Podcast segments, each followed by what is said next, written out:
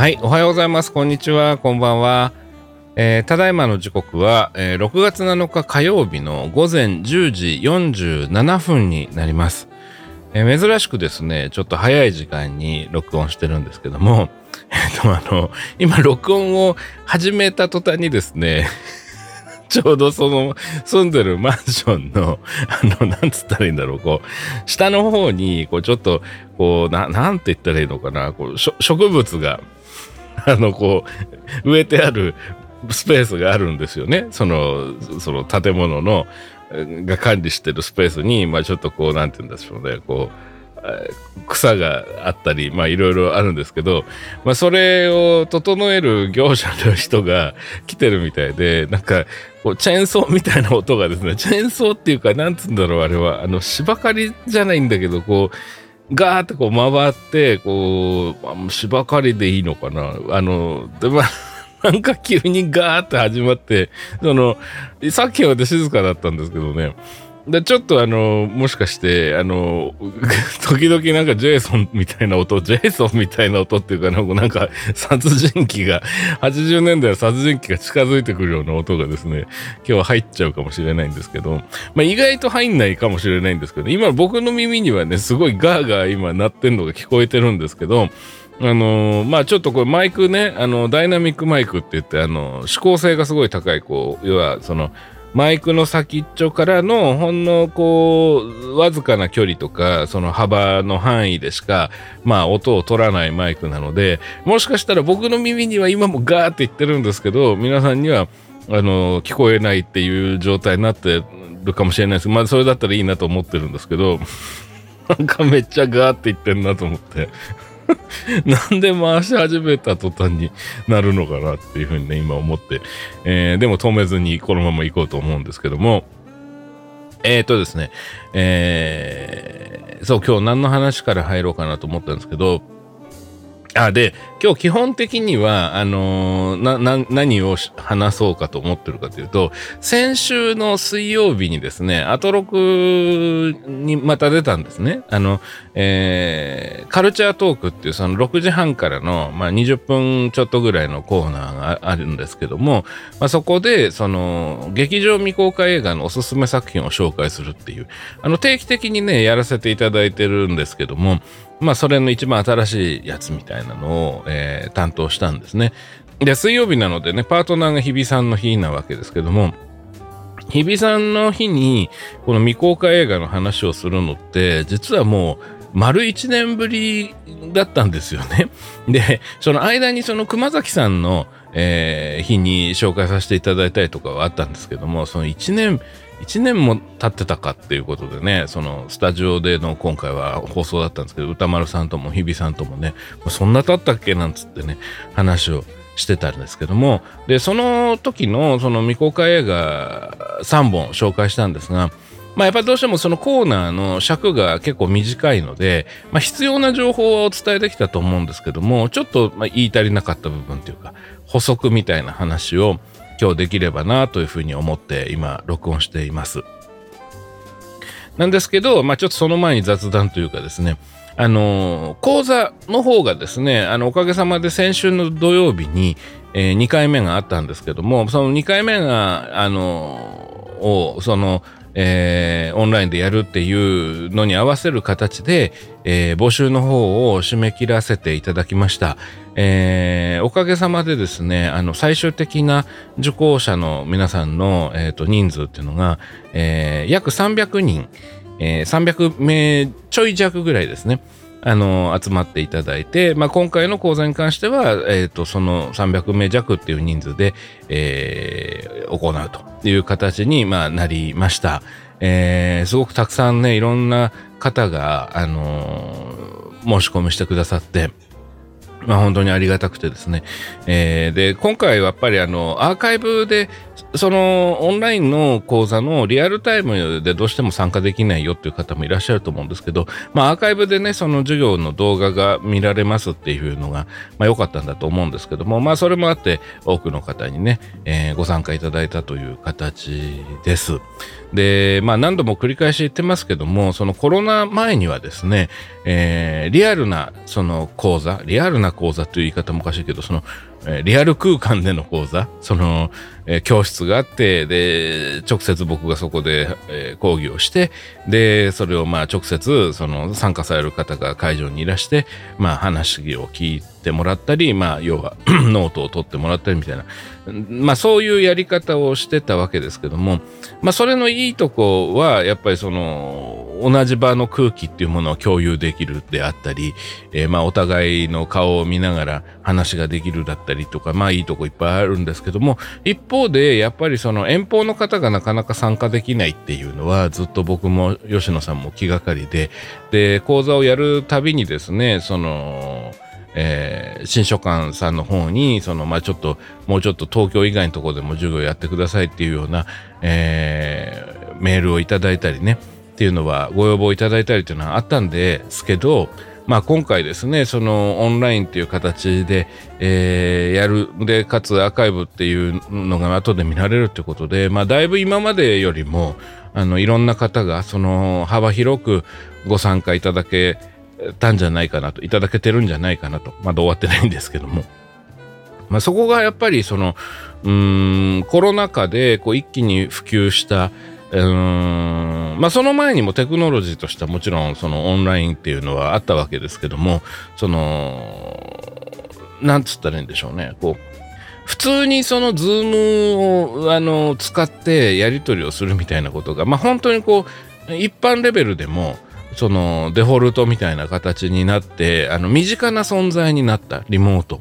が、えー、オンラインが、えー、オンラインがっていうかそのオンラインソフトっていうんですかねうん、そのウェブ上でのその会話であったり対話であったりっていうものがこう極めてナチュラルな存在になったっていうのが良、うん、かったなとは思います。で確かにその僕がねそのテレビとか映画の仕事してますけど以前からその、うん、打ち合わせをねそのはリアルな会議室で打ち合わせをしてるんだけど、まあ、そこに参加できないメンバー例えばそのうん何かしら出資をしているとかあのクリエイティブなそのコントロール権をある程度持ってるそのアメリカの会社の人とか、まあ、あるいはそのスタッフで遠方に住んでて撮影の本番には東京行くけど普段はあの別の土地であの技術の仕事をしてる方とかがまあその都内でのねそのリアルな会議室の会議にそのパソコン上の画面で一緒に参加するみたいなことはまあやってはいましたけどまあでもやっぱかなり特殊な方法だなっていうふうに当時は思ってたんですよね。便利は便利だけど、特にその海外のその人、その時差がある人っていうのが一緒に会議するっていうのは、まあ、その海外出資の作品とか、あるいはその海外に、えー、まあだからそれこそスクリプトドクターなんかでもそういうのありましたけど、うん、まあこれは相当変わってるし、あの、一般的ではないなと思ってたんですけど、まああれよあれよという間に皮肉になことにね、そのコロナ禍っていうのがそういった意識を変えるきっかけになったり、まあ実際に意識だけの問題ではなくて、あの、利便性っていうものが、まあ、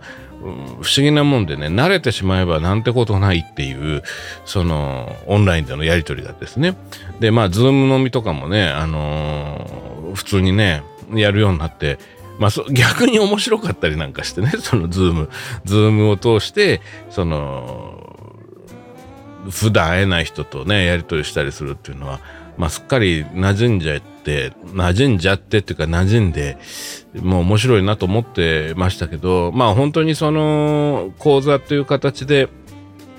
あのまあ講座自体はね、どうしても一方通行な、ある程度一方通行にならざるを得ない構造がありますけど、皆さんと、あの、普段接点のない方々とね、その、そうやってその、オンライン上でつながることができているっていうのは僕は本当に面白いなと思っています。で、えっ、ー、と、まあ、締め切ってしまったわけですけども、その後もですね、その、ま、いろいろメールをこの番組にもいただいたりしてるんですけども、その、まあ、もう気づくのが遅れてね、どうしてもその、申し込みたかったんだけど、できませんでしたっていうような方で、で、またぜひやってくださいと、講座を何かやってくださいっていうようなお話も、まあ、僕の方にも来てますし、吉野さんの方にも結構来てるみたいなんですけども、あのー、その方たちは多分この番組聞いてくださってると思うので、ここでちょっとお伝えしたいのが、その割とそんな遠からずのうちにですね、あの次の講座を多分やることになると思います。あの今細かいスケジュールとかその内容とかの面に関しては、あとまあそのテクニカルな対応の仕方とかに関しては新書館さんとまめに打ち合わせをしてるんですけどもそんな遠くない日にあのまた新しい講座をやると思います。で、そちらは多分、あの、今回4回で終了の講座でしたけど、もうちょっと長いスパンで、えー、考えてる内容のものになると思うので、えー、ちょっとそのあたりはですね、あのー、まあ、この番組でももちろん、えー、お伝えしますし、まあ、あとその吉野さんが管理してくださってるスクリプトドクターの脚本教室のツイッターアカウントの方でも告知すると思いますし、まあ、あとあと新書館のね、クリエイターズクラブとかクリエイターズラジオとか、その辺とも連動して、えー、告知していくと思います。まあ、あと、アトロクで告知させていただくようなこともあるかもしれませんので、まあ、ちょっとそのあたりですね、あの、気にしてチェックしていただけると、多分、あの、今回間に合わなかったとか、あの、ね、ま、また受けたいなという方は、あの、気づいていただけるかなと思うので、はい、ちょっとその辺気気を気にして、えー、接していただけるといいかなと思います。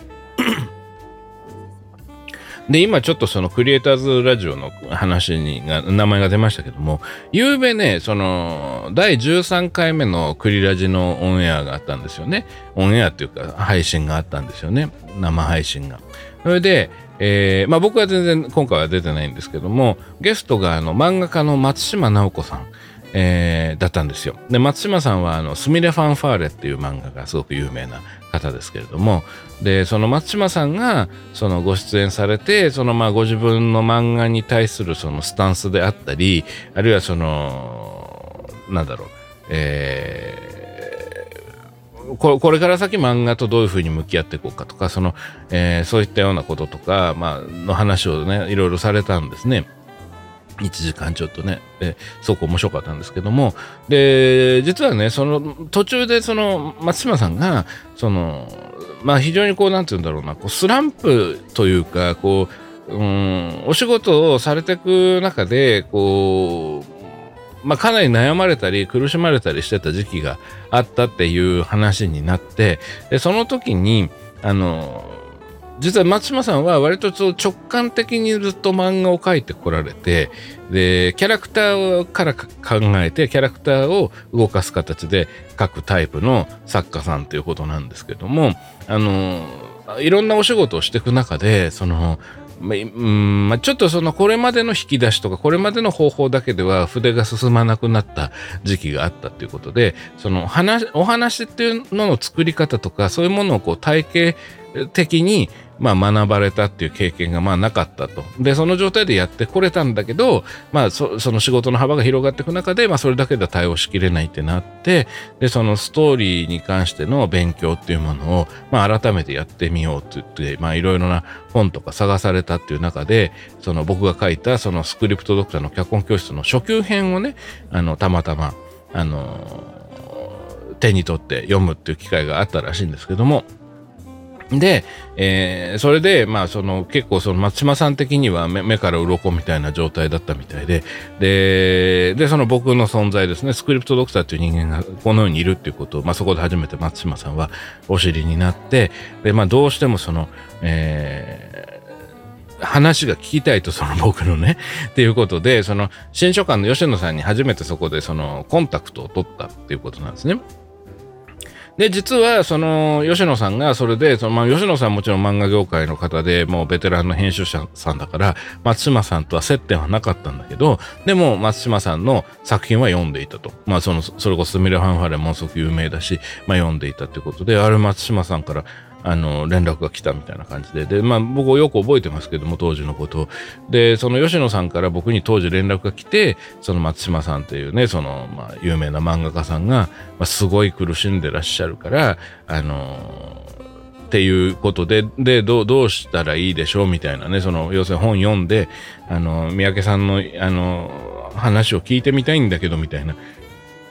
ことおっしゃってんだけどっていう風な連絡が僕のところに当時来て、それでね、僕はね、あの、いや、だったら、その、ああ会いましょうよと、その心配だし、そのすごく悩んでらっしゃると、苦しんでらっしゃるということで。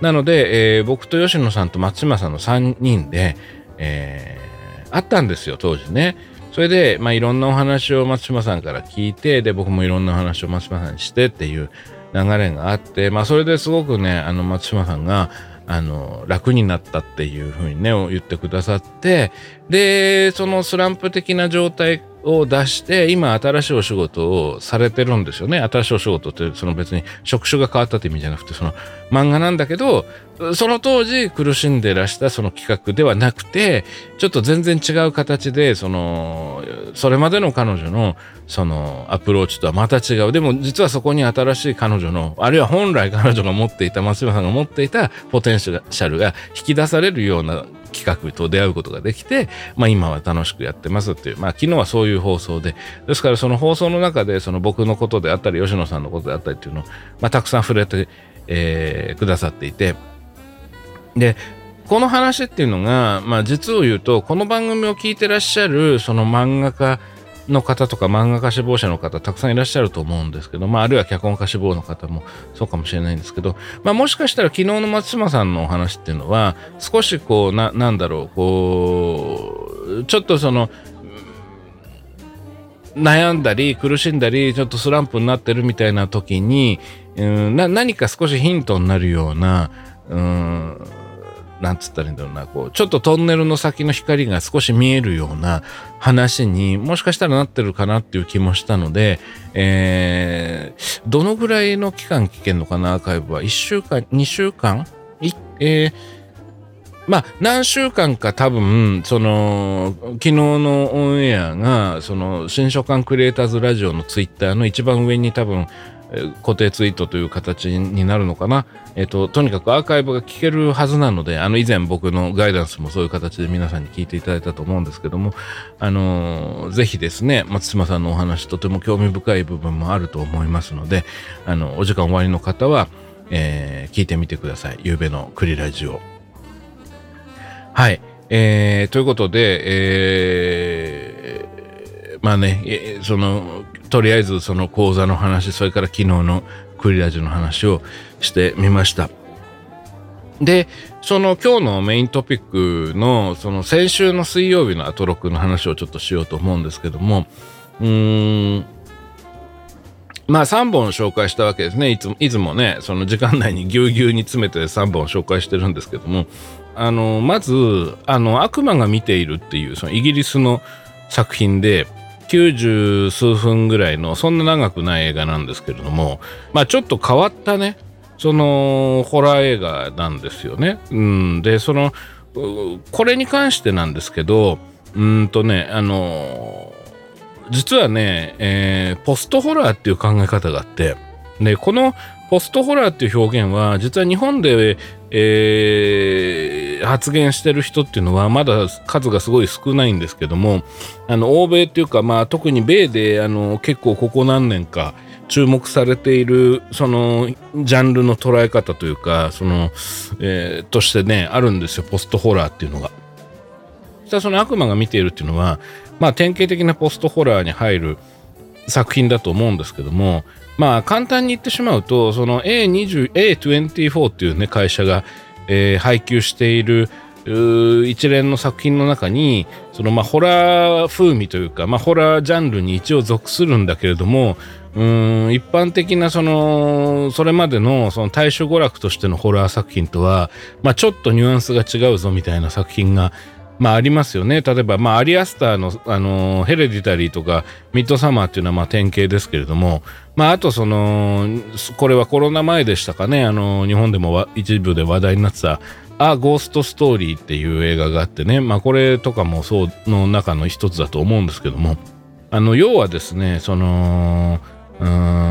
まああと僕がその本とか、あのー劇場未公開のね、これなんで劇場公開しなかったんですかっていう本の中で紹介した私はゴーストとかですね。まあそういう作品も、あの、大きくはポストホラーに入ると思うんですが、まあ要は、その、それまでの、その、80年代の例えばアメリカのホラーっていうのは、主軸になっていたのが、まあ基本的にはスラッシャーフィルムだったんですよね。その、まあ13日の金曜日であるとか、まあ元を正せば、その悪魔の生贄がそのベースだって言われてますけども、まあちょっと悪魔の生贄は別格のもうほとんど芸術だのねもう本当唯一無二の作品だと思うんですけども、まあ、どちらかというとそのジョン・カーペンターのハロウィンから始まっているまあ、記念日ものというか、まあ、タイトルに記念日を冠していてで、まあな、そこから13日の金曜日になったり、まああのー、まあ、批評的な意味でえー、エイプリルフールズデイっていう映画とかね、まあ、あれはあれですごい面白いんですが、とか、まあ、要は特殊メイクのテクノロジーが発展していったっていうこととその若者がまああのホラー映画をねまあ、見に行く習慣というのは昔からあるわけですけども、まあ、そことのまあリンクっていうのもあって、まあ、あの映画のメインターゲットであるその若い人たちデートで見に行くような若い人たちが主人公ででまあそういう人たちがまあ殺人鬼にまあ次から次へと殺されていくみたいなのがまあスラッシャーフィルムと呼ばれてるものですね。まああの残酷描写との兼ね合いで言うとその原型は実はそのアメリカじゃなくてイタリアのマリオ・バーバの血みどろの入れとかまあそういうものがベースになってるって話もあるんですけどまあそういう話は一回ちょっと置いといてですね。でそのそこからまあ特殊メイク技術っていうものを発展させてそのまあスラッシャーと同列で出てきたね同時期に出てきたそのウエス・クレーブンのエルム街の悪夢シリーズとか、まあ、あれはちょっとそのダークファンタジー的な要素も強いですけれどもとかとかありながらうんでまあだんだんその特殊メイクブームみたいなのも去っててでまあ90年代はその80年代のエコー成分みたいなものがまあメインでそのホラーにとってはそんなにこうこれぞっていうそのジャンルが生まれなかった時期だとも言えるわけですよね。あのもちろんねその個別の作品っていうレベルで言えばその独創的な企画とかあの映画っていうのはもちろんいくつも作られていてその、まあ、特にその90年代で代表的だったのはその先ほどねエルム街の悪夢のウェス・クレイブンが作ったそのスクリームっていうシリーズであったりとか、まあ、あれはあのそのケビン・ウィリアムソンっていうその脚本家のその非常に独特な個性っていうのがまああって成り立ってる部分はあるんですけどもまあその80年代のスラッシャー映画に対してのまあちょっと批評的な切り口っていうんですかね少しメタ的な要素っていうのも入って今いてねでそれは非常に面白いんだけれどもまあでもそれもその要はその80年代のスラッシャー映画っていうのがあってこそのまあ存在ではあったと。で、まあ、あとはその CG の技術っていうのがとその特殊メイクほどそのホラーとの親和性っていうのがさほど高くなかったっていうのも原因だと思うんですよね。あの90年代にその80年代ほど強固なジャンルっていうものサブジャンルっていうのが作られなかった理由はその CG 技術の発展との速度とそのホラーアプローチっていうのの、バランスがまだ取れてなかったっていうことなんだと思うんです。もちろんその93年になるとジュラシック・パークが出てくるんでそのまあもう限りなく写実的な CG っていうのは、えー、表現としてはまあ技術としては可能だったわけですけどもただまあジュラシック・パークみたいにそのまあとんでもない金額を投入してまあそのものすごい量の、えー、観客を呼んでその回収するっていうような、まあ、一部の、まあ、もうごくごく限られたプロジェクトではそういう CG の技術っていうのはまあ当然あの画面の中で効果を成してたわけですけどもまだ CG の技術っていうのがまあそこまで全体が上がってたわけではないから当然予算をあまりかけられないそのホラージャンルっていうものに関してはうーんまあうまくその予算と、C、当時のその CG のその中心的な技術力っていうのの兼ね合いっていうのが、まあ、まあ、特殊メイクほどの親和性はなかったっていうことなんだと思います。あの、もちろん独創的なその CG を使ったホラーも、その単発ではあったんですよ。例えばそのカレン・アレンっていう、その前もちょっと話しましたけども、そのレイダースのヒロインをやってた女優さんが主演での、えー、バイラスっていう映画があって、えー、これはまあ、バイラスっていうタイトルの映画はもう一本あるんですけど、そのジェイミー・リカーチスのもあるんですけど、そっちじゃない方のバイラスは、あの、要は、ウェス・クレイブンが作ったショッカーっていう映画があって、まあ、それに非常によく似た企画を CG でやってるんですけど、要するにその、なんか、こう、うん、死んでしまった殺人鬼が、その、なんかこう、電子的な存在になって、その、ちょっとよくわかんない設定ですけど、その、うん、まあ、いろんな家庭の電気みたいなところに入り込んでって、まあ、まあ、悪さをいろいろすると。で、その犯人人が、まあ、CG で描かれているっていうのが、まあ、あって、まあ、一応ホラー映画なんですけど、まあ、ただやっぱその CG っていうのはその、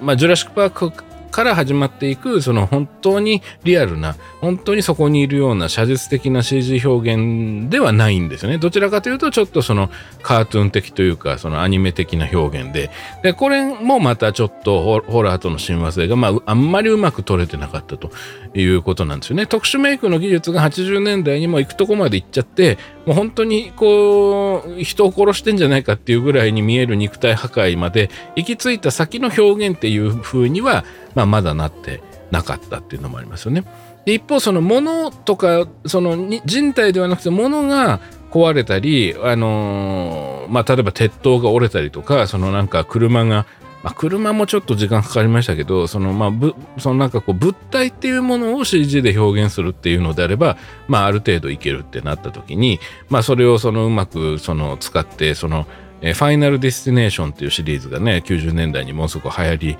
ましたね。まあ、ただその、あのー、あのシリーズに関しては、そのピタゴラスイッチ的な、その面白さ、その、まあ、なんつったらいいんでしょう。わらしべ長者じゃないんだけど、そのものがこう、どんどん玉突きして、まあ、偶発的にいろんなアクシデントが起きていって、まあ、一人また一人と、まあ、アクシデントじゃないんですけどね、実際にはその大きな、その死神的な存在が起こしてるってことなんですけども、まあ、そういうその物理法則的な面白白さっていうので人がどんどん死んでいくっていうのをまあ見せていくっていうシリーズですけども、まあ、あれもその結局その選ばれたメンバーがこう一人ずつどんどん死んでいくっていうその構造自体がやっぱり結局80年代に流行ったスラッシャー映画の作劇構造にやっぱ引っ張られてるというか、まあ、やっぱそれをどうやってその最新のテクノロジーとそのちょっと奇抜なピタゴラスイッチ的なアイディアで料理していくかっていうもので、あのー、シリーズが、まあ、回を重ねるにつれその CG 技術っていうものとの親和性は取れてきてはいたもののそれはやっぱりどこかでその自己映像っていうのをどれだけリアルにするかみたいなそのうん。ホラー映画のその人体破壊とかいうことよりもどちらかというとそのスペクタクルの映像っていうのに近づいていったんですよね。アクション映画とかあの SF 映画の都市破壊とか怪獣映画の都市破壊とかに近いようなまあ、見せ方っていうのがまあ出てきたと。まあそっちに寄ってったっていうことで、まあやっぱりそれはそのホラーっていう大きなジャンルの中のさらにサブジャンルっていうもので定着するほどまでにはいかなかったっていうのがあります。で、もう一つ重要なのは90年代は、そのスクリームもそうだし、ファイナルデスティネーションも、ファイナルデスティネーションもそうなんですけども、まあ、どこかでその80年代では本当に怖いとされていた、そのスラッシャー映画の構造みたいなものを、まあ、どこかちょっとこう、半笑い的に見るっていうんですかね、こう、ツッコミを入れて見ていくみたいな感じが、まあ、主流だったわけですね。その、あの頃、本気で怖がってたけど、まあ、あれってよく考えると笑えるよねとか、まあ、みんなで見ると、うん、楽しくて盛り上がるよねみたいな考え方が、まあ、ベースに多分あって、で、それはやっぱり、その、レンタルビデオっていうものの存在がすごく大きくてそのビデオカセットで家でその友達同士で集まってホラー映画を見る。で本当にガチで怖がるんではなくてまあ突っ込みながら見るみたいな。今のそのうーんまあ、ネット上でその例えばニコ生とかもそうだと思うんですけど、まあ、あるいはニコニコ動画とかのツッコミコメントとかもそうだと思うんですけど、まあ、そういうものに近い流れとそのファイナルディスティネーション的な作劇とか、スクリーム的なメタ的な批評的な作劇っていうのが、まあ、マッチはしていたと。だからつまり本当に怖いわけではないと。本当に怖いホラー映画っていうもののジャンルっていうのは、サブジャンルっていうのは、まあ、90年代には残念ながら生まれなかったと思うんですよ。もちろんその個別の案件の中にもう一つすごくリアリズムなものもあって、まあ、例えばその本当の事件っていうようなものをうんリアルに表現していくかのようなつまりドキュメンタリーみたいなものの考え方あのドキュメンタリー的な考え方っていうえー、ものを取り入れていく。まあ、例えば有名なのは、あの、えー、ヘンリーっていうね、その、マイケル・ルーカーが、まあ、すごく一気に有名になった作品ですけども、実あの実際にいた犯人を実録ドラマとして捉えているかのように見せていくみたいなタイプの作品ですよね。で、あの当然その個性は際立つわけですけど、まあ、それが結局、その、エンタメとしてのサブジャンル化するかっていうと、まあそれはやっぱないんですよね。その、どこかやっぱりそういう作品にはミニシアター的というか、アートハウス的なもあの作家性っていうのが入り込んでくるので、うん、いわゆる王道のエンタメっていうものとはやっぱり違ってくるっていうことなんですよね。それでまあ2000年代に入った時に、その J ホラーが、あの90年代の後半に日本で爆発的なヒットをした J ホラーっていうのがあの海外の方にまあその DVD でセルで出たりとかするようになって、まあ、話題になっていくっていう流れそれからインターネットのでまあその違法アップロードなんだけどまあまあそれを見て面白いっていう人がまあ海外でも増えていったみたいな流れからその、えー、リングのリメイクであるザ・リングであるとかあるいは清水さんがその呪音をハリウッドでご自分で監督してリメイクしたあの日本ではザ・呪音というすごいタイトルになってましたけど、まあ、グラッジですよね。グラッジのシリーズ。それから中田さんがその実際にアメリカでそのナオミ・ワッツ主演でそのザ・リング2っていう作品をそのご自分でまあ監督することになったりとかですね、まあ、そういったような流れ。でそこからその J ホラーの影響をまあ非常に強く受けたとおぼしきそのアメリカのホラー映画っていうのがまあすごい勢いで増えていきましたね。でまあその中にはそのその方法論を足がかりにして作家性というものをバンバン発揮していったエム・ナイト・シャマランの、えー、まああのー、一般的には一番最初に認知された、えー、シックスセンスっていうような作品もありましたけども。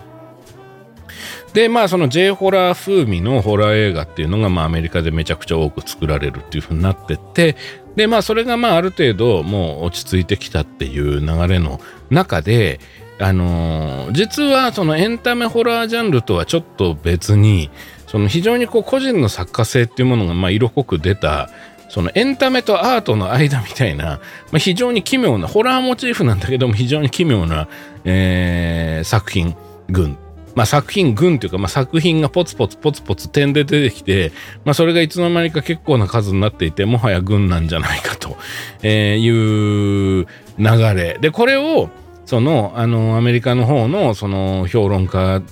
とかがですね、まあ、ポストホラーというふうにまあ名付けたというのがあるんですね。で、その、ポストホラーっていうのは、まあ、今言ったようにですね、まあ、ちょっと個人の作家性がまあ強く出ていて、まあ、いわゆる大衆娯楽としてのホラー映画としてはちょっといびつなんだけれども、うん、アートとの狭間にある、そのホラーモチーフを使ったアートとの狭間にある作品っていうことなんですよね。で僕はそのこの一つの運動というかこのポストホラーと呼ばれていくに至るその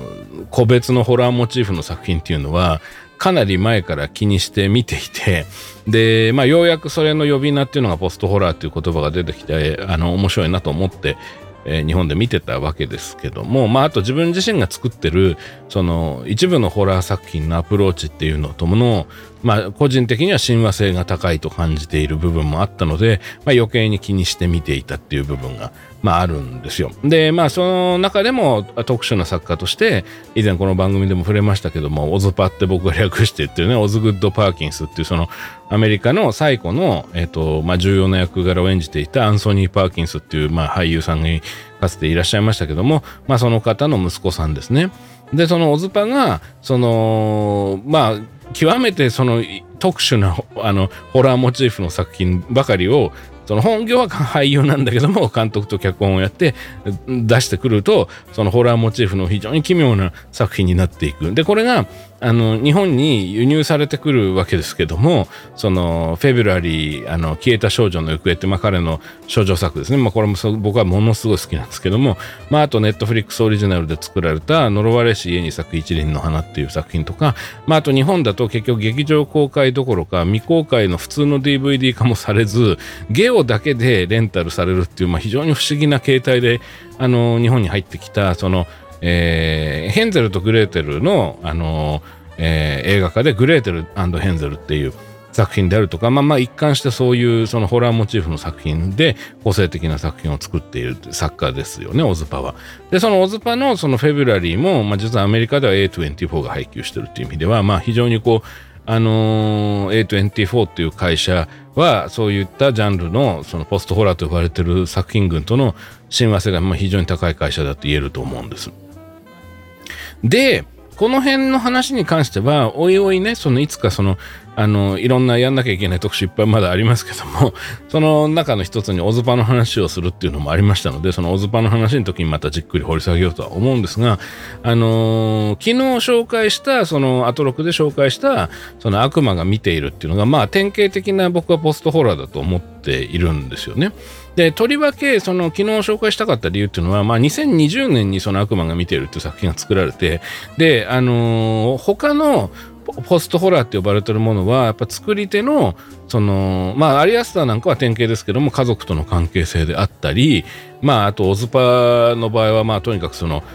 思ってることっていうのをそのが人になかなか伝わらないんだけれどもその人は割とその黙ってる人のことをまあ、えー、何も考えてないと思うとか そのあるいは違うことを考えてるって決めつけるみたいなそういうその内省的なそのあの映画には普通映らないとされているものがまあそのホラーモチーフの中でどういうふうにストーリーテリングに影響するかっていうような実験をしてる人だと僕は思ってるんだけどもそのオズパの作品とかっていう形で現れてくる。まあ極めて作家の人生観価値観というものがまああの強く出るジャンルだとも思っていて、まあそこも個人的にはすごくシンパシーを感じているところではあるんだけれども、その悪魔が見ているっていうのは、まあまあ、これはあの、放送の中でも言いましたけども、なるべくさらっと言うようにしたんですけども、実はその軸になっているその要素っていうのが、その、まあフェミニズムなんですよね、もう簡単に言ってしまうと。それもかなり、あの、ハードコアなフェミニズムというかですね、あの、まあ若干ネタバレになるかもしれないんですけど、要するにその男性が、その、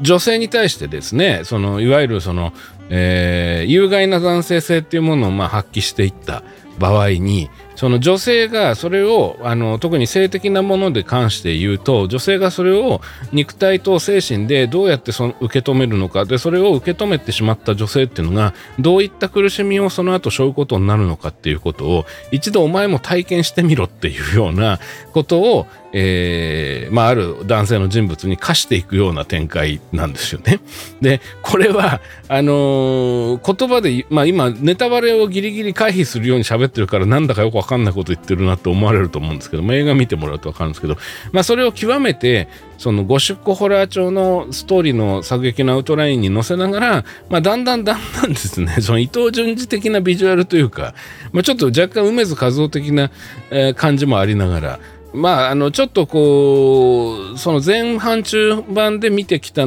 その映像の、えー、具現化、表現の仕方っていうのから、まあ、一段二段飛躍したような、あの、美術の、えー、作り込み、飾り込みっていう世界に、まあ、入っていって、まあ、あの、まあ、そこが、あの多分なんですけど、まあ、普通のホラー映画だと思ってレンタルしてきたり、まあ、配信で見た人は結構びっくりするみたいで、まあ、あの人によっては多分珍妙に見えるっていうことで、あのー、まあその映画のその批評サイトレビューサイトとか見てるとまあ9割9分の人があのー、まあバカみたいっていうか要するにケチョンケチョンに書いてるわけですね。ただその9割9分の人のその批判的な文章を読んでいくとそもそもその映画その悪魔が見ているっていう映画をあのーの登場人物のセリフであるとか、えー、感情とかっていうのを、あのまあ、なんつったらいいんですかね、こう、本当にね、読み解こうとして見ているのかっていうと、まあ、そうでもないんだろうなっていう感じが、まあ、読み取れるわけですね。で、これは別に彼らを責めてるわけじゃなくて、その日本でその悪魔が見ているというタイトルをつけて、まあ、その DVD を出してるメーカーさんの、その、まあ、ビジュアルの、そのジャケットのビジュアルのイメージであるとか、も含めて、まあ、しょうがないと思うんですけど、まあ、そういう形でしか多分、あの、市場にですね、その、まあ、出していくっていうのは難しかったからなんだと思うんだけども、でもやっぱその、えー、いいわゆる普通のホラー映画のようなものを期待させてしまう、うん、誘導っていうものが、うん、結果的に、その本来悪魔が見ているっていう映画を、ナチュラルに読み解くことができるタイプの層に届かないっていう、えー、結果につながり。でじゃあどういう人たちがそれを見るかっていうとなあの気晴らしにそのホラー映画でも見ようっていうようなタイプの人。でその人たちは楽しみたくてそういう映画を借りてくるわけだけれども その楽しみたいという時の楽しみ方っていうのが、まあ、現実逃避であったりあるいはそのなんだろうこう気楽にこうちょっと怖い体験がしたいみたいな感じで望んでいるにもかかわらずまあだから例えばまあ非常に簡単に言うと遊園地に行きたいと思ってジェットコースターに乗りたいと思って借りてきてんのにあのめちゃくちゃ静かに過ごさなきゃいけない美術館に連れてかれたみたいな まあそういう違和感を多分感じるんだと思うんですよ。で悪魔が見ているっていうのをその作り手の狙いとかその作品自体が持ってる、まあ、非常に強度の高いですねあの独自性のこうチャームっていうのがあるわけですけども、まあ、それをそのそのまま割とダイレクトに受け止めめられる人っていうのはおそらく普段ホラー映画をあまり見ない人で特にレンタルビデオ屋さんに行った時に新作のホラーつっておどろおどろしいジャケットの悪魔が見ているのジャケみたいなものを見てあこれは私に向けて作られた映画だとは絶対思わないタイプの人に向けて作られてる映画なんですよね 実はねだからまあ端的に言うとあのシネコンに映画を見に行く人ではなくてあのミニシアターに映画を見に行くタイプの人向けの映画なんですよ。でまあだからソフトストーリー派の人たち向けの映画なんですよ悪魔が見ているが。ここが非常に難しい問題で、で、監督と脚本を書いてるのは、あの、女優さんが本業で映画を初めて撮るっていう人で、あの、フランスワ・オゾンのエンジェルっていう映画で主演をしたですね、えー、ロモーラ・ガライさんっていう女優さんなんですよね。で、まあ、彼女が、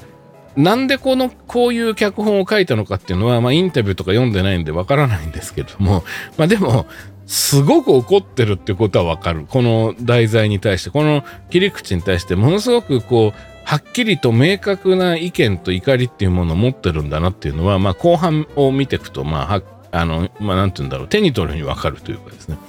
で、まあ、決体な映画ではあるんですけれども、まあ、非常に面白いわけです。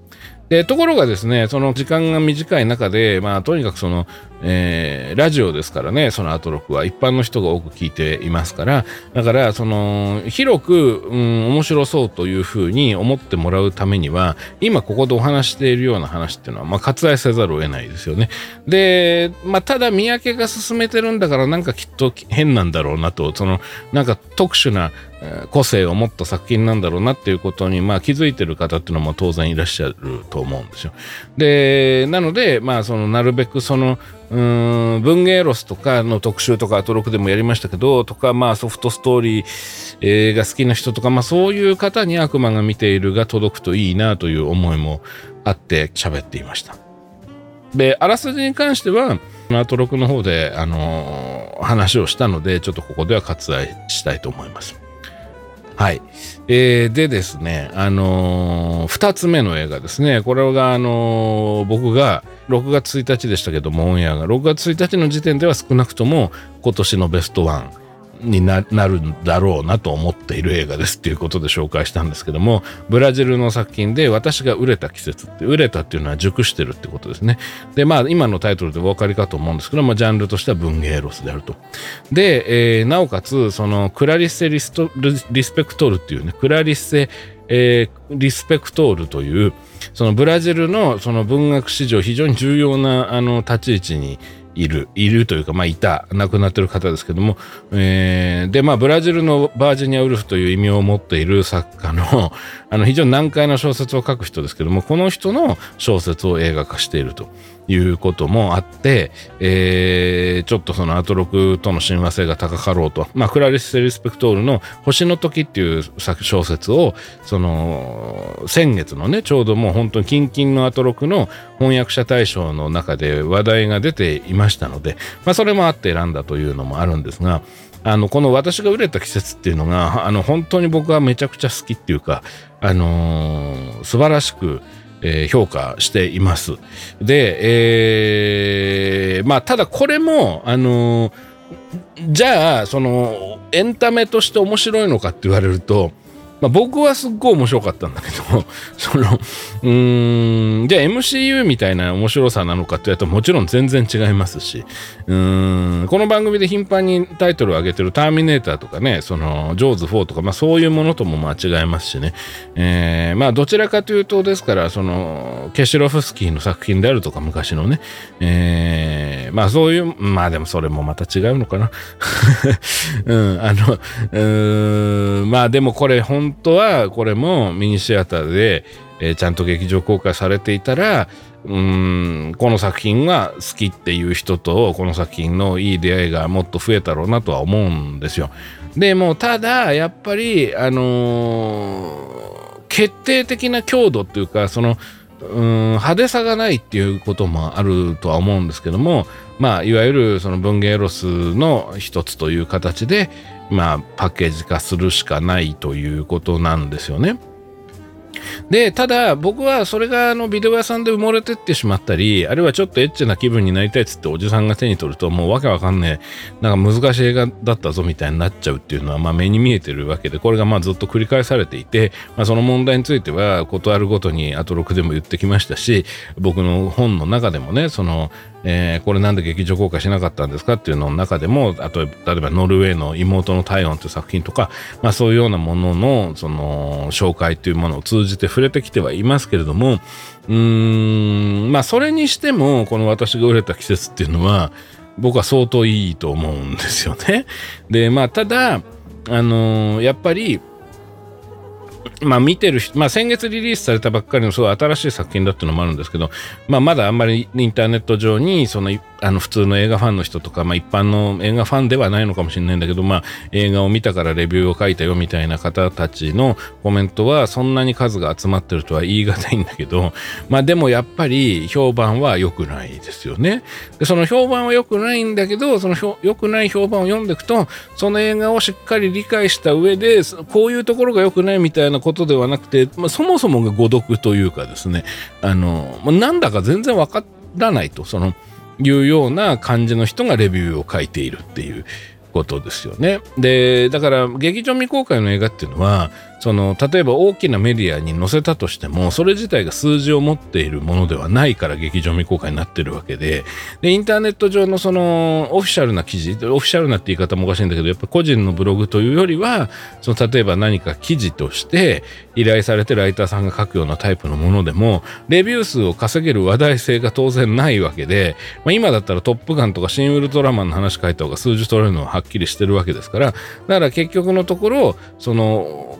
表に出てくるそのネット記事みたいなものでも私が売れた季節をを紹介するってことはまあまずないですよね。でで一方文学の世界で先ほどお話したように原作者のクラリス・セリスペクトルのあの話題っていうのは、まあ、実はここ数年にわかに盛り上がってはきてるんですけれども、まあ、ご存知の方も多いかもしれませんけどもあのじゃあその辺の人たちがこの私が売れた季節っていうタイトルでクラリス・テリスペクトルの小説が日本ではまだ未訳だけれども、えー、クラリス・テリスペクトルの小説の映画化なんだよっていうことにまあそもそも気づいてないっていう問題もあるわけですよね。だから昨日の紹介っていうのは地味にそのアトロクのリスナーの中にはその翻訳者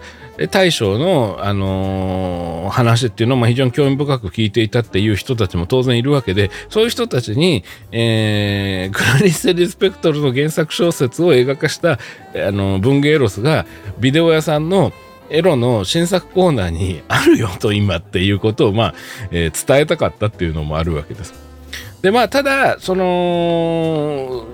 その上でじゃあ例えばクラリス・リスペクトルの小説が好きっていう人があの私が売れた季節を映画として評価できるのかっていうとそれはまた難しい問題かもしれません。例えばあの映画になった時に当然それは文学とは全く違うものにならざるを得ないわけですよね。で特にクラリス・リスペクトルの小説っていうのは、まあ、文体が独特だっていうのもあって、まあ、まともに映像化しようとすると、まあ、普通だったら、まあ、あの無理ってなっちゃうようなえー、タイプの書き手の小説ではあると思うんですよ。まあ、ととはいえ、その星の時っていう遺作はヨーロッパで映画化はされてるんですけどね、一度ね。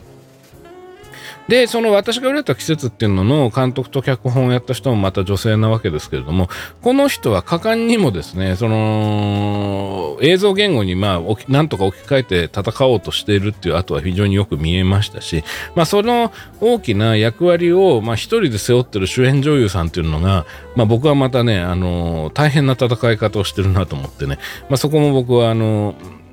大きな評価ポイントなんですよ。で、まあ、この売れた、私が売れた季節に関しては、まあ、今のところ1位と言いましたけども、あの、まあ、これからまだ半年ありますので、まあ、いろんな映画見ていくとは思うので、えー、1位じゃなくなるかもしれないんですけど、間違いなくベスト10には入れるつもりですし、まあ逆に言うと、これが押し抜けられるほど、あと9本とか10本、すごい映画がこの後現れる、僕にとって面白いと思える映画が現れるんだったら、そんなすごいことはないわけで、素晴らしいことはないわけで、えー、ウェルカムなんですけど、まあでも多分ないんですよ。その、そのぐらい私が売れた季節っていうのは僕にとっては非常に重要な響いた作品だったんですね。なので、まあ、年末のベスト10発表みたいな時にまた改めてですね、えー、この私が売れた季節に関しては、あの、ネタバレも含めてですね、えー、詳しく話していきたいなと思うんですけども、まあ、この番組のリスナーの方で、特にソフトストーリー好きの方、は、えー、ぜひですね、あの、絶賛レンタル中ですし、えー、まあ、あと、Amazon プライムとかでも配信されていますので、えー、ご興味おありの方は私はが売れた季節見てみてください。えー、ただご覧になる際はながら見ではなくて、まあ、イヤホンをつけるなりして、あのじっくり画面をあの見てですね、そのあのセリフを聞いて、それからその映画に流れているその、えー、サウンドスケープというんでしょうかね、その音のうーんさりげない自然の音、まあ、こういったものもあのじっくりと浸るように見ていただくのがいいと思います。でこの手の作品にしては珍しくあの大抵2ちゃんステレオであのソフト化されるんですけど実は私が売れた季節は5.1ちゃんのドルビーであの、収録されてるんですよ。これはまたすごいんだけど、その、でも別に、いわゆる映画館で迫力あるエンタメ的な音の作り方ではなくて、まあ、とにかくその文学的な表現っていうのを、まあ、そのストーリーテリングをこう分かりやすくエンタメ化するのではなくてですね俳優のさりげない表情や息吹、えーとまあ、それから、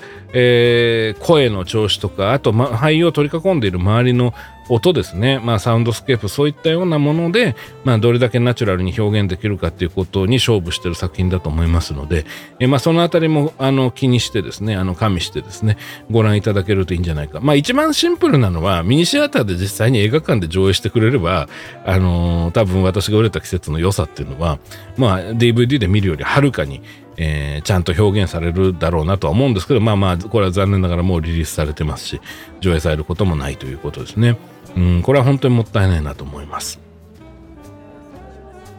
で、3本目に紹介した、その、足跡は書き消してっていう作品ですね。これはアメリカの作品2018年の映画なんですけども、まあ、これはですね、もう、あの、まあ、歌丸さんも反応されてましたけど、まあ、監督、えー、主演俳優、えー、主演俳優陣ですね、えー、この人たちっていうのはもう本当に超スーパー一流の人たちで、あのー、逆に言うとなんで劇場公開してないんだっていうような感じの、まあ、丁寧な映画です。で、あのー、実はこれは残念ながら DVD にすらなってなくてですね、Amazon プライムで僕は見たんですけども、あのー、まあ本当にね、まあ丁寧で素晴らしい映画で、うーん、まあこれは僕はベスト10には入んないかもしれないなと思うんですけど、その逆分、逆に、その、えー、広く、あの、一般的なあの映画ファンの人とか、映画ファンじゃない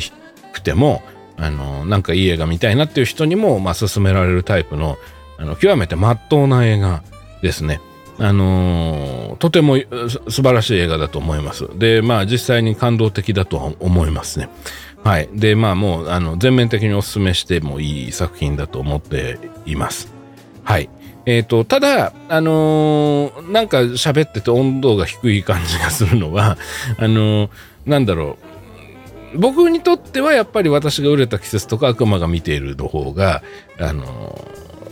価値があるというか、あの、重要なものなんですね。うん。あの、足跡はかき消してっていうのは本当に素晴らしい映画だけど、うーんなたまたま劇場公開されなかっただけなんじゃないかなっていうような感じの作品でもあっていわゆる劇場未公開にされてしまう映画っていうのの中からすくい上げていく、あのー、作り手の価値観とかあるいはその個人のその観客の側のえー、まあ、要するに一般的と言われているその価値観っていうのとはまた違う、え感性っていうものが、え、評価できる芸術性という観点で考えていった場合、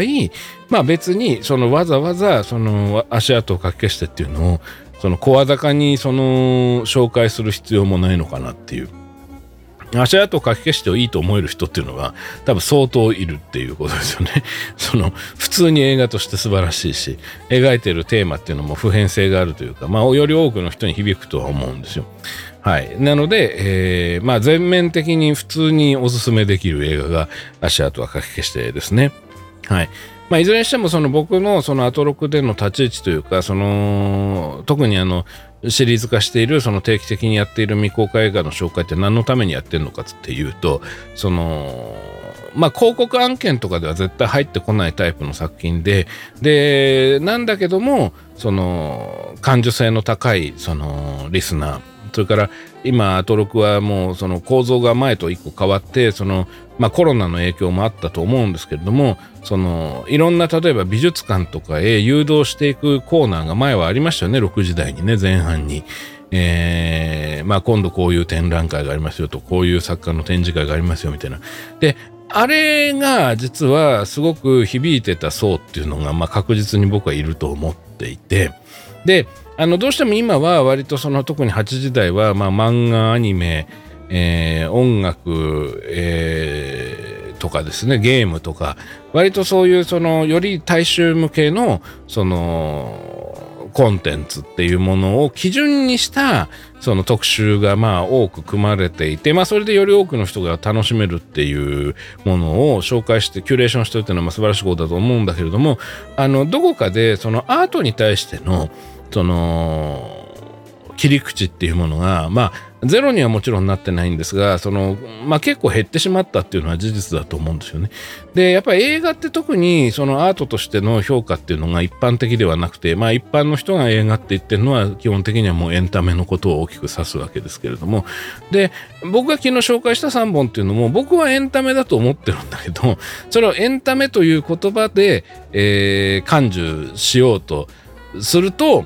難しい映画。気取った映画っていう風に感じてしまう人ももういらっしゃるだろうなとは思うんですよ。もちろん。それは。あのなので、えー、まあまあ堂々とですねもうアート映画というふうに僕は言ってもいいと思ってるんですけど そのあのアート映画が好きな人それからそのアートが好きな人美術館に行ったりするのが好きな人っていうのはあのぜひですねその僕の未公開映画紹介っていうのはちょっと耳を傾けていただけたらなというふうに、まあ、思うわけです。で一方であのコーナーで僕がこだわってるのはそのそういうそのうん細い感受細いけど深い感受性っていうものを持った人がに響く映画っていうのだけではなくその特定のジャンル映画っていうものをの軌道を使いながらやっぱりその中であのエンタメの範囲内でどれだけあの実際に描きたいものを描いてるかっていうその模索とか戦いっていうものをしている作品も紹介したいと思ってるんですよね。でまあそれで言うとその、まあ、以前のそのミュータンツ光と、えー、闇の能力者とかですね、まあ、あれなんかは本当にこうパッケージにするとその超能力バトルみたいな感じのイメージでで、まあ、実際超能力バトルの話なんだけれどもでもやっぱりこう普通にそのパッケージだけ見て、まあ、要するに X メンみたいなやつを期待して見る人がまあ当然多いし X メンみたいのを期待して見るような人に手に取ってもらおうというそのスケベ心も当然その売る側にはあるからその日本であれを商品化する側には当然あるから。そこはあの不幸な出会い方をしてしまっているケースはやっぱりあってインターネット上のレビューを見るとしょぼいとかダサいとかあのつまんねんの一言クソ映画とかまあそういうような風に書かれてしまうわけですね。でも実を言うとそのミュータント控えてやめの能力者っていうのはそのギリギリの線までをそのいわゆる超能力バトルのあの典型的なエンタメっていう型を使いながらでも実は本当に描こうとしているのはやっぱおあの大きく世間から、えー、迷子になってしまう。その世間の大きな流れっていうのから、えー、取りこぼされ取り残されたりあの振り落とされたりしてしまってる人たちっていうのをたまたま超能力をモチーフに描いている。んでそういう人たちが自分の道を見つけられるようになるまでのそのもがきとか苦しみっていうものをいわゆる SF サイキックアクションという構造を使って描いてる映画で僕はむちゃくちゃ好きなんですよね。うん、でまあただそれがあの単純にエンタメとしてのプロットが弱いみたいな一言で片付けられてしまうといやそれはあまりにもそのエンタメっていうもののその幅がどんどん狭くなっているあの力強いその大衆娯楽っていうものだけが生き残るみたいなことになるのは、まあ、僕は本当に危険なことだと思ってるので、えー、これからもですねそういうその微弱な波動に見えるんだけれども実はそこにあのとても重要な個性が隠されているタイプのでもそれが分かりづらいから未公開になってしまうというタイプのあのジャンル作品とかも、まあ、紹介していこうかなとあのコーナーでは、はい、思っているという次第ですね。はいということで今日はですね、えー先週の水曜日のアトロクの、えー、で、えー、ご紹介したその未公開映画3本、えー、の補足みたいな話と、あとそのクリラジのその松島さんのお話、えー、をお勧めしたかったということですね。で、まあ、あとその講座にね、そのご参加できなかった、まあ、あの、参加したかったんだけど、あの、タイミングをしてしまったという方に、まあ、その、また講座やるから安心してくださいっていう、まあ、この3つ、えー、を、えー、トピックにしてですね、あの、お伝えしたくて、えー、急遽録音をしました。で、えっ、と、こうしてる間にもですね、あの番組の方に、あの、いつも通りですね、いろいろな方からいろいろなご質問、えー、やリクエストっていうのは、あの、届いています。まあ、近々またあの、ノーマルスタイルの録音もしようと思っています。なので、まあちょっと、えー、お待ちいただけたらなと思っています。えー、で、あとは、うーん、そうね、あの、トップガンをね、まだ見られてないんですよね。トップガンをね、見たい。もうね、トップガンがすごい見たいんですよ。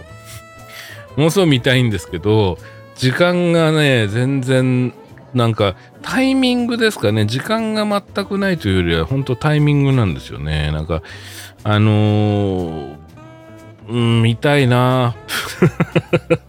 見たいなっていうね。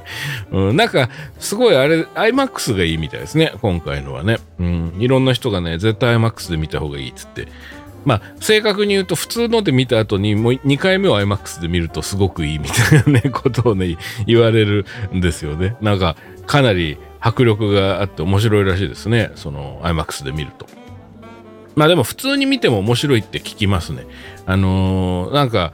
トップガンの1作目って、あのー、僕はね、よく覚えてるんですけどね、1986年でしたよね、確かね。えっ、ー、と、12月ですよね、公開されたのは。年末だった記憶があるんですけど、その前に、あの、アメリカでなんか狂ったようにヒットしてる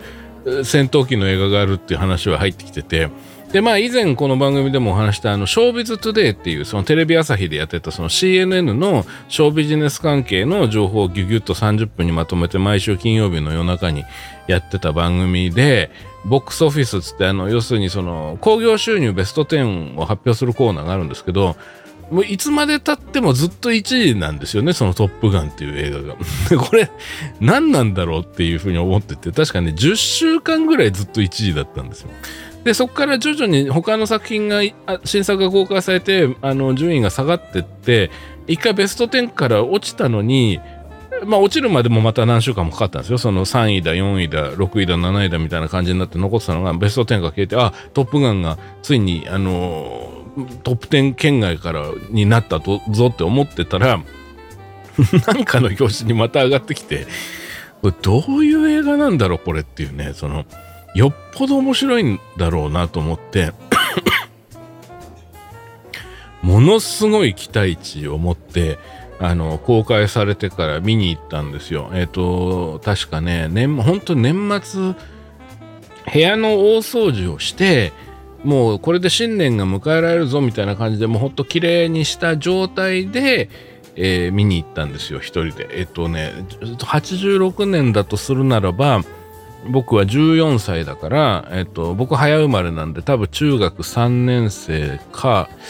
あれ？中2かな？まあまあそのぐらいの時ですね。で銀座の有楽町のあのマリオンの、えー、に見に行ったんですよトップガンを。朝早く。えっ、ー、と早くっていうかまあそのなんだろうまあ10時とかそのぐらいの時間だったと思いますけど。で年末だったからまあ空いてましたその時間はね。でまあ見たわけですよ。そのものすごい期待値を持ってね。そしたらあのごめんなさいね「トップガン」の1作目がもう人生の一本だっていう人も多分いらっしゃると思うから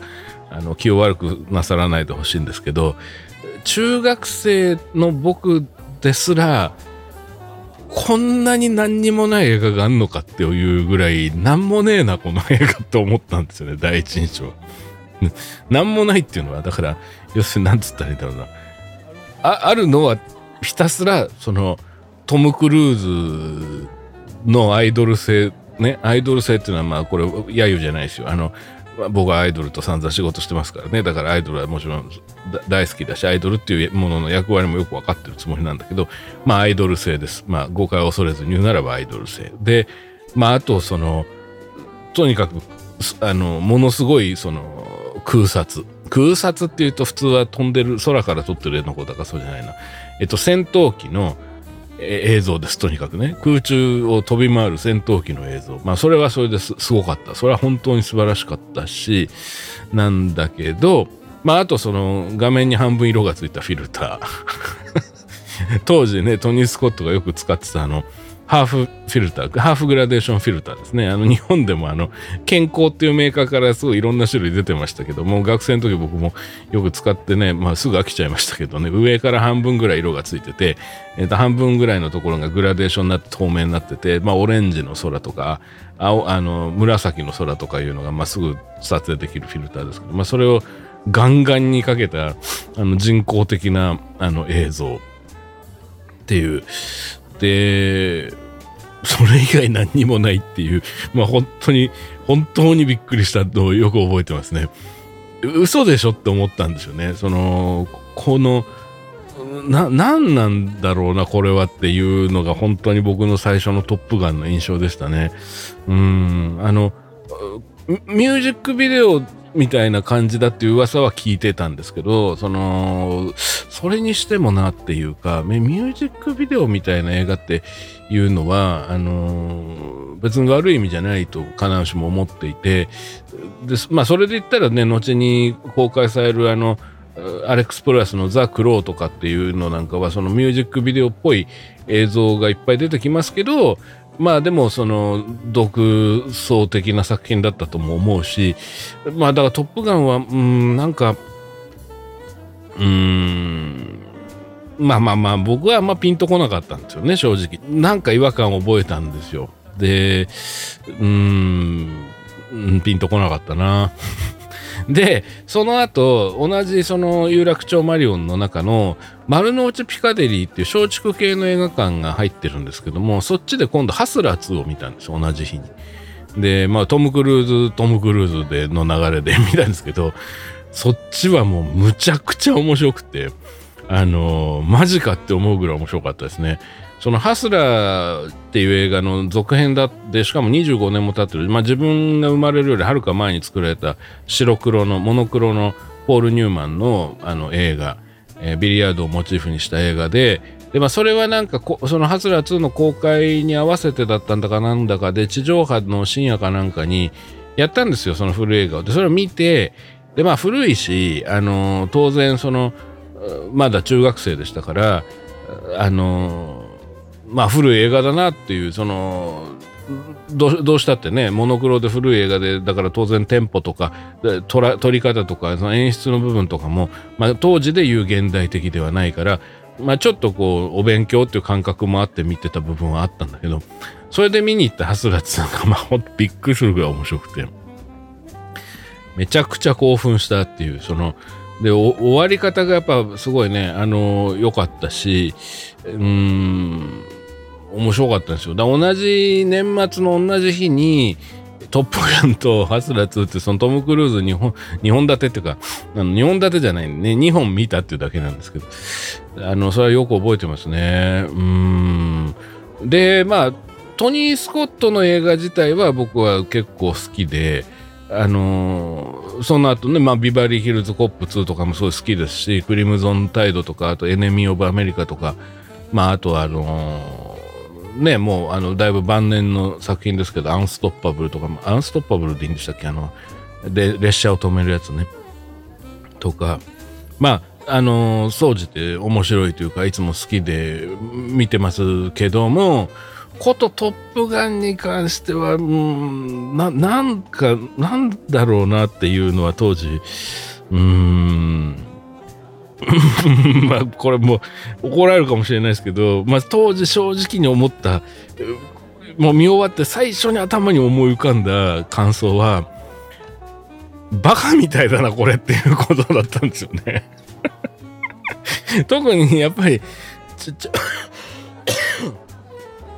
当時中学生でしたけど、あそこが本当にね、な、なんだろうなと思ったんですよね。あの、なんか、ケリー・マクギルスと、一旦なんか喧嘩になっちゃって、で、バイクでブーンって去っていくトム・クルーズがあって、で、それをオープンカーで、えっ、ー、と、追い抜くんだったっけな、ケリー・マクギルスが。で、まあなんか止めて、で2人でなんか一言二言どなんか怒鳴り合ったりなんかした後キスをするんですよね でその時に そのベルリンっていうグループのあの Take My Breath Away っていう曲がかかってでそのまんまあのベッドシーンになるんですよ。あの、で、またそのベッドシーンのライティングが、もう当時流行ったね、あの、窓の外から HMI をガーッと焚いて、で、その青い、あの、月光という体の青い光がバーッと入ってきてって、それでちょっとそのセットの部屋の中にスモーク少し多めに焚いといて、ややこう手前からの押さえのライティング、押さえっていうのはその、あのー、カメラ側の方からそのそのキーになるライトの影でできちゃう影を和らげるためにちょっと補助光を当てるんですけどそそれを相当少なめにしているっていう状態のまああのー、ベッドシーンね。そこにずっとその Take My Breath Away っていう曲がかかってるのがそのその喧嘩してあの、仲直りみたいな流れがうんなんだこれっていうね、風にね、当時思った記憶の印象があまりにも強くて、で、その後何回か、その、トップガンは見て、そう、海賊版の VHS がすごい当時レンタルに、あの前 そういうね、悪い事業者がいたんですよって話をお正月のそのレンタルビデオ回想話で言いましたけど、トップガンなんかはね、やっぱりロッキー4とかトップガンは、その海賊版としてはもうメガヒット海賊版で、あの、めちゃくちゃあのー、流通してたんですけど、その海賊版のトップガンを改めて見ても、うん、なんか、なんこ、これそんないいかなっていう感じをね、当時覚えましたよね。うん。だから「トップガン」の続編作る作るってずっと言われててでトニー・スコットで撮るってでもトニー・スコット好きだしうーんマジかと思ってたんだけどもそしたらねトニー・スコットがまあああいう形で亡くなってしまってねそうびっくりして。ででその意思を継いででも作るんだ作るんだって噂でできたんだっていう話が あのあって。でそれがコロナで2年寝かされるっていう寝かさざるを得なかったっていう。もうってなっていてでまあ今あの予告とかまあまあもんで今現実際も劇場で公開されてる今この2022年の6月7日の僕の気分としては今一番見たい映画が「トップガンマーヴェリック」っていうねそのあの86年の中2だった自分に教えてあげたいですよね。そのお前50になった時に一番見たい映画トップガンの続編だぞっていうね えって言うだろうなと思ってね 当時の僕はね。いや、でも見たいですね。見たい。で、面白そうですよね。やっぱりなんかその、ここ10年ぐらいのトム・クルーズの映画っていうのが基本的にやっぱすごい、こう、ものすごい大きなパワーを持ってるなっていう、その、で、どんどんどんどんトム・クルーズが、まあ特にミッション・インポッシブルシリーズがそうですけど、古典に回帰しているのがすごいなと思っていて、その、まあよく言われることですけど、まあ実際にスタントやって怪我したりとかって、まあジャッキー・チェンってよく言われてますけど、まあどっちかっていうとバスター・キートンとか、あっちの方なんだと思うんですけど、まあまあジャッキー・チェンのことも意識してるのかもしれないですけど、あの、やろうとしてることっていうか、その目指してるそのエンタメ性の質っていうのが、ものすごい古典的な、その、アプローチなんですよね。その現代的なテンポとか現代的な作劇とかあのカメラワークとかっていうのはもちろんあるっていうことはまあ大前提なんですけどとして話してるんですけどあまりにも純映画的というかあのそのトム・クルーズは本当に映画作家であるともう言っていい人だと思うんですよね。まあ、現代においては。現代においては、おそらく信じられないぐらい、あの、古典の方に振ってる映画作家だと思うんですよ。だから、そういう意味では、その、まあ全部が面白かったわけじゃもちろんないんだけど、トム・クルーズの新作っつったらもう絶対見るっていう映画館に行くっていうのが、ここ10年以上僕がずっと気にしてることで、そう。でジャッキーの映画もね僕は必ず映画館で見るようにしてるんですけどそのやっぱりその古典的な映画の力っていうのを信じているその映画っていうものが持ってるその和法であったりっていうまあ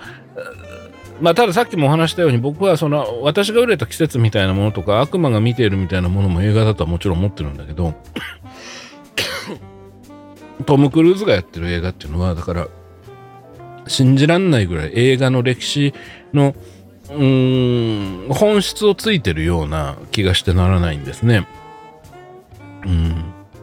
だからまあきっと「トップガンも」あのー、元がああいう映画なんだけどそうだからねそうそう「トップガン」の一作目に感じた違和感はその本来であればすごく古典的なそのアメリカの娯楽映画の、うん、現代版当時においての現代版っていうものであろうという期待を僕がしたわけですよ。そのそれこそミュージックビデオみたいな映画っていうことも含めて86年においてその古典的なそのアメリカのあのそれはだからちょっとその何ていうのかなアメリカ万歳的な思想の問題も含めての含めてのですよ。だからその結局それはあの DW グリフィスの国民の創生が思想的にはどう考えても間違ってるんだけどあまりにも面白いっていうその後半のその前ねクロスカッティングの時にちょっと話しましたけどそのクークルクスクークラックスクランがその乗り込んでくるまあ主人公がクークラックスクランのメンバーであの姫を助けに行くとまあ姫っていうのは便宜上言ってるんですけどっていうのがあまりにも面白い。その思想的に間違ってんだけど面白いっていうあれも含めてのその現代版のその本来の古典的なアメリカのエンターテインメント映画映画におけるエンターテインメントの象徴になってる映画なんだろうなと。だからメガヒットしてるんだろうなって当時「トップガン」を思って見に行ったらいやなんかすごく重要な背骨みたいなものが抜け落ちてんじゃないのっていうのが、まあ、そこまで言語化はできなかったけど正直中学2年の僕がものすごい違和感を感じたのはそこで。でじゃあトニー・スコットっていうのはそういうことはできない人なのかとそうじゃないっていうのはそのそのその後のトニー・スコットのキャリアでもものすごいはっきりして来るわけですよね。そのビバリーヒルズコップ2とかっていうのは本当にノリだけで評価されてますけど、あれはもう作劇的にはめちゃくちゃなんだけど、そのベースになっているその非常に古いアメリカの娯楽性みたいなものは実はあったりするし、っていうのもあって、だからそれを現代にの現代最も古い映画作家っていうと言い方もおかしいんだけど、最も古いタイプのアメリカの娯楽映画のその、なんていうのかな、真髄みたいなものを受け継いでいる、で、もっと言うと体現してしまっている映画作家のトム・クルーズが、あの、トップガンマーベリックを、だどういう風に仕上げてるのかっていうのは、まあ、これほどの、その、関心事というか期待っていうのはちょっと過去何年ないなっていうぐらいのに楽しみなんですよね。うん。じゃあ見に行けばいいじゃないかと。その、これを録音してる間に行けばいいじゃないかっていうふうにまあ思われるかもしれないんだけど、まあ、ここがまたね、さあの難しいところで、その、映画を見に行きます。で、その前後の時間帰ってくるっていうのを考えたときに、やっぱそれこそ、あのー、可処分時間といいますか、その映画、映画が、を見る、映画館で映画を見るという行為自体が、うーん、ちょっと生活の魔弱と合わなくなってるなっていうのは、僕ですら感じるんですよね。正直言うと。僕のような人間ですら。そうなんですよ。だから、な、なんかこう、難しいですね。その、なんだろうな、こう、テレビもそうですけど、その、決められた、向こうが設定した時間に、こっちが合わせて消費するっていう構造自体が、あので、かつその実際にその、まあテレビは家で見られますけど、まあ映画館の場合は当然映画館に行かなきゃいけないわけで、まあそれが楽しみな、だったわけですし、楽しみであるはずなんだけれども、やっぱりふと、こう、利便っていうものとか、あと、その、なんつうんだろうな、こう、時間の、その生活の中での時間っていうもののありようですかね。だからテクノロジーがもっと進んで、映画館と全く同じような感覚を、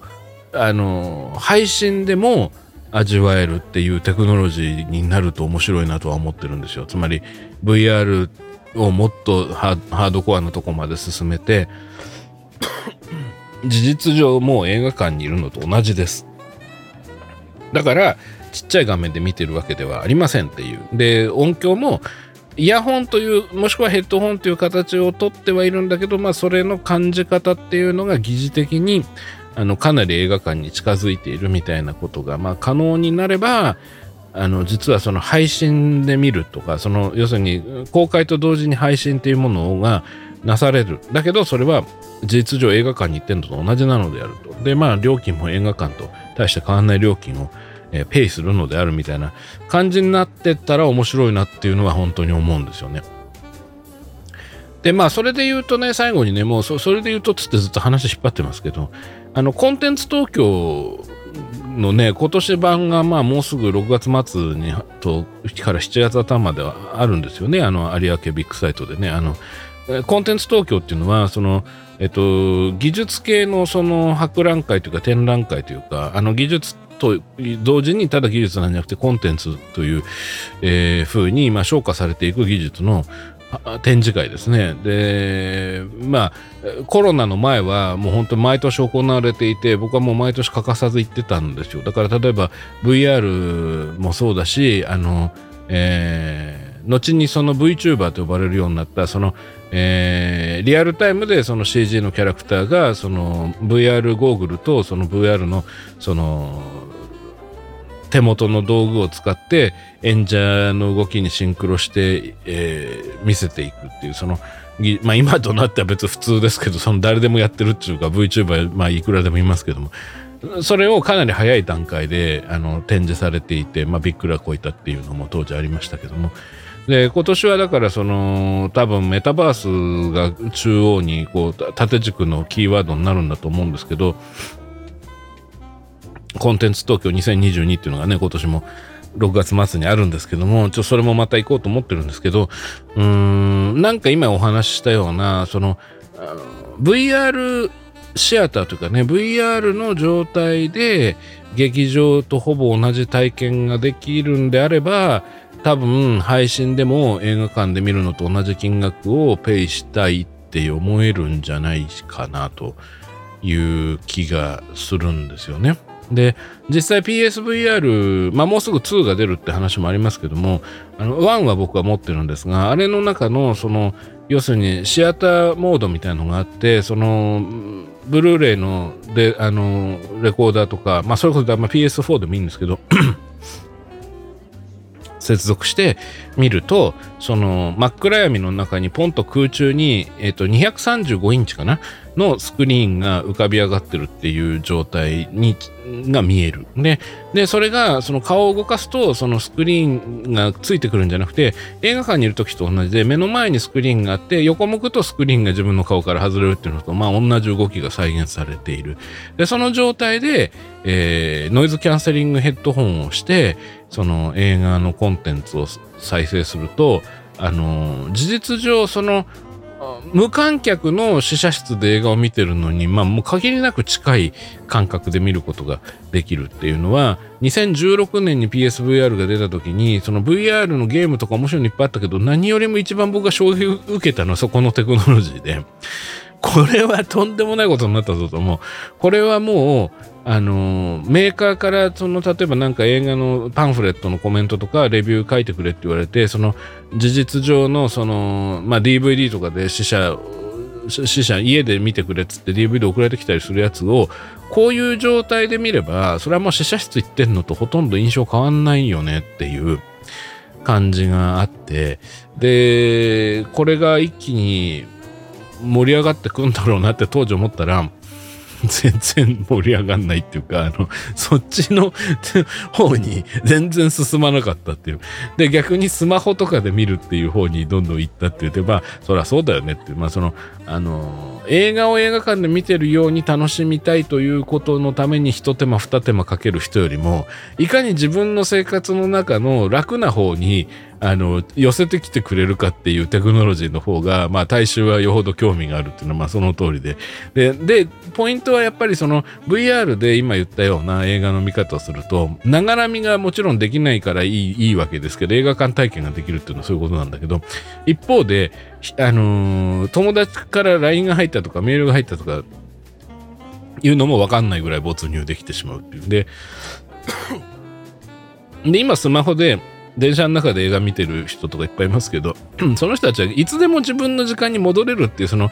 片足を映画にこうくっつけているというか、こう半分、半分映画に足突っ込んでるけど、もう半分は自分のあの地面っていうのを踏んでるっていう状態じゃないと嫌だというか、まあその方が便利っていう風な判断だと思うので、いずれにしてもその没入系のコンテンツっていうのは、その、なんて言うんだろうな、こう今の可処分時間っていうものが優先される生活っていうのを大半の人が送ってる中からすると、この没入系コンテンツっていうのはなかなか普及しないよねっていう。で、普及しないっていうか、だから、その、テクノロジーが進歩して、かつそれがある程度リーズナブルな値段になるには普及しないといけないわけだから、でも大多数の人が没入しない方向にエンタメをあの求めているっていうことを考えると、ちょっとこれは時間かかりそうだなと。まあでもだから PSVR2 はすごい期待してるんですよ。その PS5 の、あのー、映像の画像の処理あのの速度と、えー、あと 4K であるっていうこととその PSVR2 でやっぱり前の1と同じようなあのシアターモードがついていればこれは最強なんじゃないと没入系としては最強なんじゃないの？家庭用没入系あのコンコンテンツとかテクノロジーとしてはこう最高峰に行くんじゃないかっていうんで期待してるんですけど、でもそれには PS5 を買わないといけないわけですけど、一体いつになったら PS5 は買えるんだっていう、この、発売して何年経ってんだよっていうね、もうこんな商品あるのっていうね、こんな買えない商品あるんだろうかっていうぐらい買えないわけですけど。まあでももしかしたらその今度のコンテンツ東京2022でなんか PS5 がなくてもこういうその没入系のそのテクノロジーみたいなものがあるかもしれないんで、まあそれも、その辺がね、僕は今年のコンテンツ東京に一番期待してる部分ですね。あと、もう一つあるとすれば、その PSVR の、その、シアター系のやつ面白いんだけど、いかんせん、あの、2メートル先に235インチの、あの、スクリーンがあるのと同じ状態が楽しめますって言うんだけど、実際には2メートル先じゃなくて、もう2センチとかの先にあるんですよね、ゴーグル見てるから。だから、目に悪いっていう これをなんとかしてほしいっていうね。特に僕が遠視と乱視な上に斜視なんですよ。だからその斜視で目がすごい疲れちゃうんですね。あんま近くのものを見てると。だから、あのー目がどんどん寄り目になってっちゃうんですよ写真なんでだからもう眼眼性疲労とかその目の筋肉がものすごくくたびれてしまうのでこれをねなんとかでもこれをなんとかすると結局はあのレンズの位置をそのゴーグルのレンズの位置を目から離すっていうことになっちゃうんですよね今のテクノロジーだと。そうするとそれはゴーグルがどんどん先端が長くなるっていう選択肢に多分なるはずだからそれだと目は疲れないのかもしれないけどゴーグルが重くて今度は首が疲れちゃうっていうことが多分起きるからうーんうーんっていうねうんかといって AR のあの半透明なのも僕あんま好きじゃないんですよね。もうそのうんうーんなんかねなんかないのかなってまあその辺はもうもし展示がなくてもそれぞれの展示の人のその技術者の人もたくさん来てるのでそういう人たちにバンバン声かけてもう質問攻めにしようかなと思ってるんですけど今年のコンテンツ東京はね。はい、ということでね。なん、なんでしょう。なんか最後はコンテンツ東京の宣伝みたいになっちゃったんですけど。コンテンツ東京はね、あの、興味ある方はインターネットでちょっと検索してみてください。あのー、多分ちゃんと登録すれば無料で見に行けるはずです。あの、3日間ぐらいやっていて、で、合間合間に興味深い講演会がすごいたくさんあって、それもちゃんと登録すれば無料で受けられるはずで、えー、あの、そ、その、いろんな業界のまあ、トップの人たちクリエイターだったり、まあ、そうじゃなくてこうプロデューサーだったり、まあ、そういう人たちがそのコンテンツビジネスについての興味深いあのトピックで講演をいっぱいやってますね。あの例えばその著作権ビジネスのありようであったりとか、まあ、あとそのなんだろうなこうまあでも多分今年はメタバースっていうキーワードがやっぱりどうしても多くなるとは思うんですけどね。うん。まあちょっとあの興味ある人はインターネットで、えー、コンテンツ東京2022で検索してみてください。はい。というわけで、えー、まあいろんな話をあっち行ったりこっち行ったりしてるうちに結構いい時間になってきたので、今日はこのぐらいで締めたいと思います。それでは、スクリプトドクターの作劇ラジオ、次回もお楽しみに。